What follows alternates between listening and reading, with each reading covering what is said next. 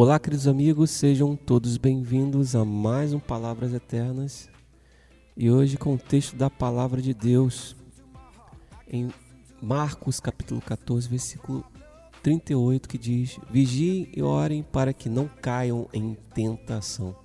O espírito está pronto, mas a carne é fraca. É realmente libertador quando aprendemos a dizer não à tentação. Jesus deixou uma, um alerta importantíssimo para seus discípulos: vigiar e orar. Quem está de vigia não perde o foco. Observa atentamente e com cuidado mantém-se alerta e tem cautela contra todos os perigos à sua volta. E a oração atua como uma arma para atacarmos e nos defendermos desse perigo constante. Quando oramos constantemente, nos, mantemos, nos mantemos conectados a Deus, recebendo dele forças para vencer o maligno e os nossos próprios maus desejos. É, Fiscalizem-se. É muito importante você estar sempre em vigilância, sempre que possível, examine o seu coração, conheça as suas próprias fraquezas e busque se fortalecer em Deus. Não vale a pena se colocar em situações em que você sabe que provavelmente vai cair. Sansão, nós vemos uma, uma, um exemplo na vida de Sansão, experimentou esses limites, fez cedências aos desejos e adotou um estilo de vida reprovável. Infelizmente, ele pagou caro por isso, se tornando escravo de seus próprios inimigos. Mas Jesus pode te tornar livre.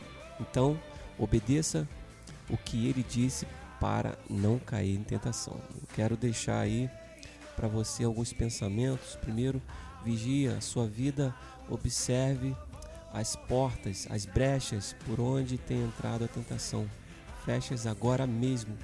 Segundo, ore sem cessar. Uma vida de constante oração é a chave para resistir e recusar os desejos maus e os pecados.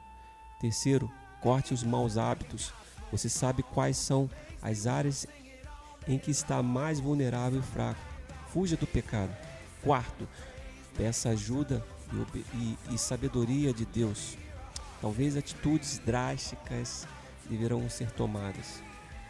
Dizer não à corrupção, desequilíbrios, excessos, ganhos desonestos, é, terminar um relacionamento que lhe faz mal, bloquear sites pornográficos, deixar amigos que lhe induzam a práticas reprováveis, abandonar vícios, etc, etc, etc. Outro ponto muito importante, fale com alguém maduro, alguém que seja o seu pastor, um discipulador, sobre as suas dificuldades e lutas nessa área. Peça ajuda em oração.